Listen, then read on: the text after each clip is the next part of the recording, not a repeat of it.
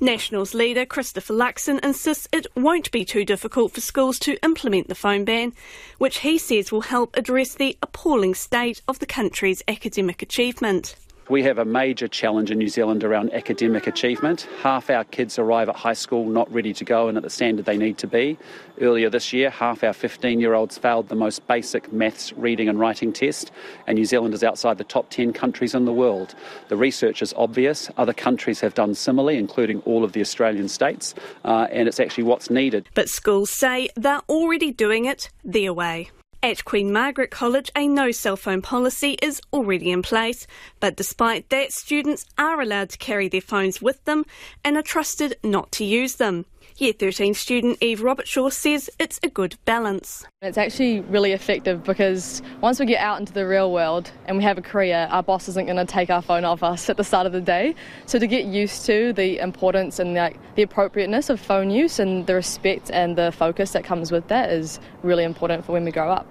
Meanwhile, at Scots College, middle school students need to keep their phones in their locker, while senior students can keep their phones on them. Year 10 student Jack Hendrickson says he found the policy a bit weird after coming from other schools that allowed phones, but he also saw the positives. I feel like I feel like we can all like be outside and learn a bit more and um, kind of enjoy like being outside and like not being on your phone all the time. Scots College Middle School Principal Matt Allen says schools already have the tools to decide if a phone ban is needed. An all out ban, for me personally, it doesn't need to uh, come from government level. I think we've got enough tools to do it from a school by school level. He says many schools around the country already restrict phone use in a way that suits them.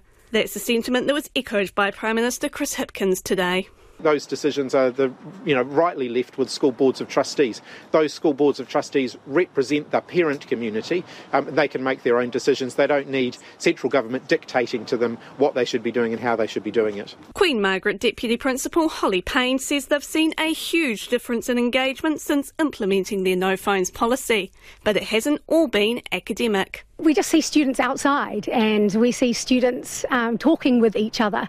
Um, in, in, the past, we saw them sitting next to each other and, and, and texting, but now they actually make eye contact. Um, they talk a little bit more to our, to our staff during break and lunchtime, um, and certainly to each other. While a phone ban may improve academic achievement, improving social skills appears to be a bonus. Meanwhile, National says there'll be exemptions to the phone ban if a student needs it for health reasons or as a learning aid.